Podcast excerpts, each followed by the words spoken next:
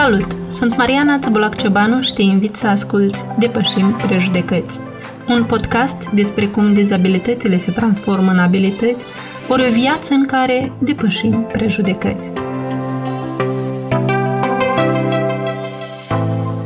Unii oameni pornesc afaceri cu scopul de a-și îmbunătăți calitatea vieții. Unii își doresc să fie propriilor șefi, iar alții găsesc o oportunitate în domeniul pe care vor să îl valorifice. Uneori, dorința de a crea o schimbare pozitivă cu ajutorul unei afaceri poate declanșa spiritul antreprenorial din fiecare dintre noi, indiferent dacă avem sau nu o dizabilitate. În episodul de astăzi vom vorbi despre curajul și izbânda unor oameni cu nevoi speciale de a-și pune pe picioare, aici, acasă, în Republica Moldova, propria afacere, fără a cunoaște prea multe în ce constă, de fapt, antreprenoriatul social. Așa a început și povestea lui Victor Gheorghiță, persoană cu dizabilități din satul Soloneț, Raionul Soroca, pentru care lemnăria a fost și rămâne marea pasiune a vieții sale. Meserie deprinsă cu drag de la bunelul său încă din copilărie. Cumpăna prin care a trecut la vârsta de patru ani a apropiat băiatul tot mai mult de interesul de a prelucra lemnul, reușind astăzi, la maturitate, să facă la comandă uși și ferestre, bucătării, mobilă pentru living, antreuri sau dormitoare. Ca toți copiii ne jucam fotbal și am căzut sub tractorul grader care în timp și la îndreptat drumurile, care are idei ce înseamnă aceasta și de atunci am dizabilitate la patru ani. Ați rămas fără un picior. Da, da. Și cum v-ați descurcat? Cum ați învățat la școală? Profesia? La vârsta 7 ani am început a purta proteza. Am fost protezat la Chișinău, la centru. În fiecare an de acum schimbam proteza pentru că tot organismul creștea și trebuie să schimb și am terminat școala, 10 clase am terminat în satul vecin, am trăit la Cămin. După asta am uh, făcut studiile la Bălți, la institut. Iarăși 5 ani zile la Cămin am trăit cu băieții, am terminat facultate de literi după asta am venit în satul natal, am lucrat în, acolo era școala specială, în satul natal Soloneț, o școală specială pentru minori și 10 ani am lucrat acolo în calitate de educator. Am condus ori, am avut. După asta am venit, m-am căsătorit și am ajuns la oraș Soroca, un oraș de acum. Tot e din oraș, așa, am hotărât să trăim la oraș. Și de acum n-am putut să mai lucrez în școală, că atunci era timpurile anii 2000, știți cum, Miș Leaf, asta e și m-am gândit cam cu ce m-aș putea ocupa.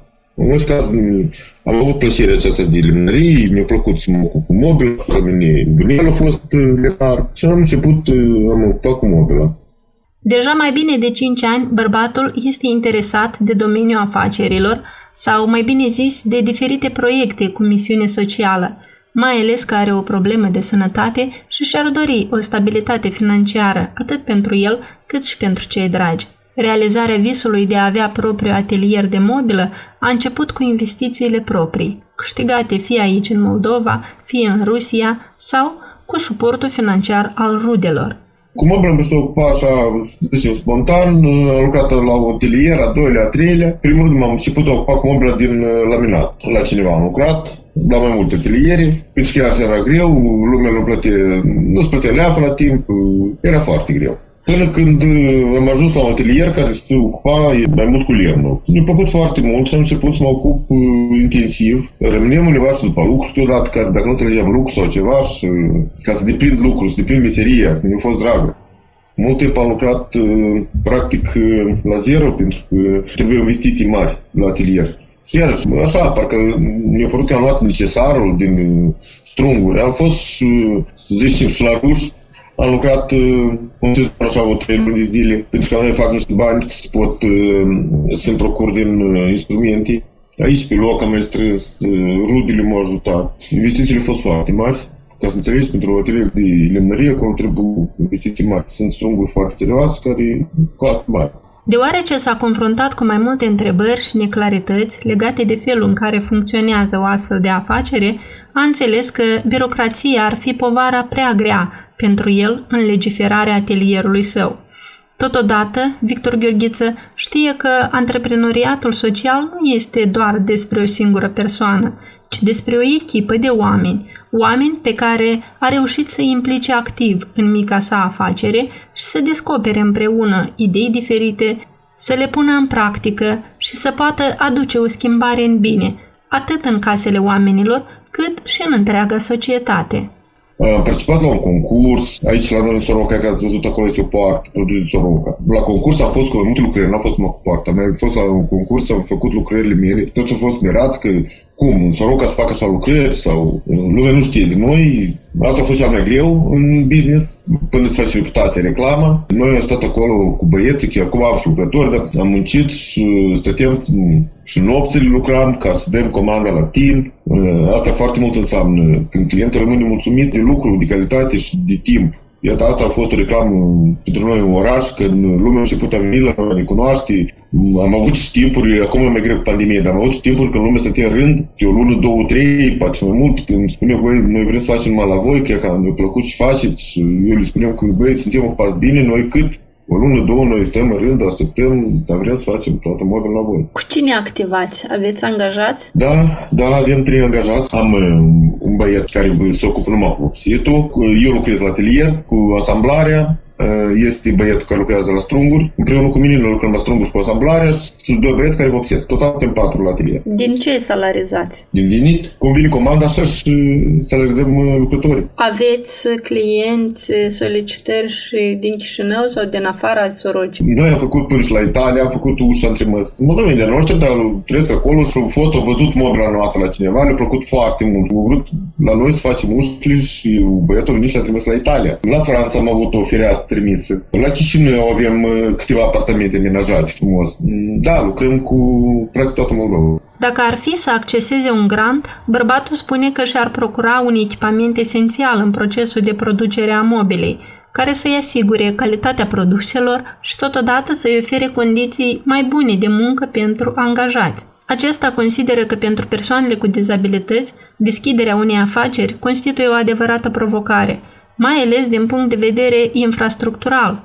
În Republica Moldova, majoritatea clădirilor nefiind accesibile persoanelor cu dizabilități. El consideră că statul ar trebui să vină în ajutor acestor oameni, oferindu-le, în primul rând, informațiile de care au nevoie în accesarea unui grant, în elaborarea unor planuri de afaceri, să li se ofere cursuri despre competențele antreprenoriale, despre cunoștințe de management sau marketing. Victor Gheorghiță vede aceste cunoștințe drept o necesitate în dezvoltarea și în promovarea propriului său business.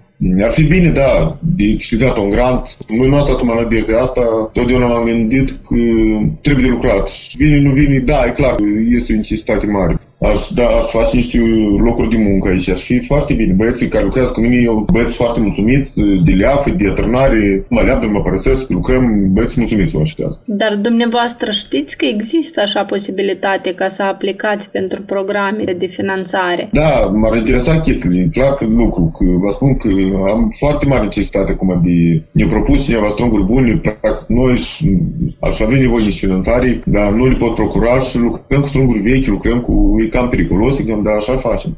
Dacă în anul 2010 s-a reușit să se ratifice Convenția persoanelor cu nevoi speciale, în baza căreia s-a elaborat și legea numărul 60 privind incluziunea socială a persoanelor cu dizabilități, aceștia ar aprecia dacă statul i-ar sprijini atât în implementare cât și în procesul de creștere și dezvoltare a afacerilor, pentru că trebuie să recunoaștem că ei reprezintă un potențial nevalorificat încă pentru economia țării. Conform raportului analitic publicat în anul 2020 de Biroul Național de Statistică privind participarea femeilor și bărbaților în activitatea antreprenorială, accesul la instruiri pentru antreprenori ce dețin afaceri mici este mai limitat. Aceștia participă în proporție mai mică la instruiri comparativ cu deținătorii de afaceri mari, 29% comparativ cu 69%. Vulnerabilitățile cu care se confruntă aceștia de obicei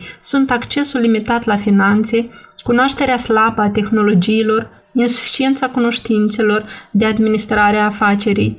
Totodată se constată că asemenea instruiri în rândul micilor antreprenori necesită a fi susținute. Să deschid un mini atelier de-al meu, totdeauna era ideea asta. Și asta fac mai încolo când când omul ăsta poate că eu nu, nu mai sunt lui de folos. Și zic, băi, băi, gata, până aici, ai putut, ai lucrat mai departe și eu ce să fac atunci.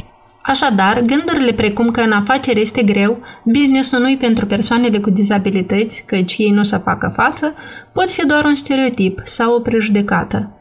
Într-adevăr, misiunea antreprenorilor sociali cu dizabilități, cât și a celor care dețin afaceri, nu este ușoară, mai ales în perioada pandemiei de COVID-19. Însă vestea bună este că ei sunt cointeresați în a învăța cât mai multe lucruri, vor să se dezvolte, vor să se promoveze și vor să creeze noi parteneriate. Dacă ești și tu o persoană cu dizabilități și ai o idee inovatoare sau îți dorești să dezvolți o afacere proprie, nu abandona acest vis. Află că sunt oameni și sunt resurse valoroase care te pot ajuta să-ți clarifici viziunea și să descoperi cum îți poți duce misiunea ta mai departe, doar să vrei. Pentru început, eu te îndemn să citești cât mai mult la acest domeniu și ce-ar fi să începi cu Ghidul Practic pentru Antreprenori, semnat de Daniela Crețu. Ghidul este un instrument de lucru pentru antreprenorii aspiranți, o colecție de sfaturi antreprenoriale menite să încurajeze și să inspire oamenii cu idei să treacă la acțiune și să le concretizeze. De asemenea, îți propun și cartea Cum să devii antreprenor, dezvoltă-ți propria afacere de Larry Farrell sau Antreprenoriatul de Michael Gordon. De ce nu Călătoria antreprenorului de la a ști spre a deveni de Cristian Onetiu, unde acesta provoacă chiar cititorul să-și ia un angajament – la fel ca și eroul acestui podcast, Victor Gheorghiță, ca timp de 3-5 ani să-și construiască propria afacere rentabilă cu sfaturi practice care să-i ajute să reușească pe drumul ales în prelucrarea lemnului. Nu uita, un om informat este un om puternic. Depășiți prejudecata că persoanele cu dizabilități nu pot. Informați-vă, citiți și inspirați-vă din istoriile de succes ale altora, căci se poate, la sigur că și tu poți crea și îți poți dezvolta o afacere care să te definească ca personalitate și să aducă un impact pozitiv în societate. Dacă ți-a plăcut acest episod de podcast, nu ezita să dai un like, un share sau să ne scrii părerea și sugestiile tale în comentarii. Pe curând!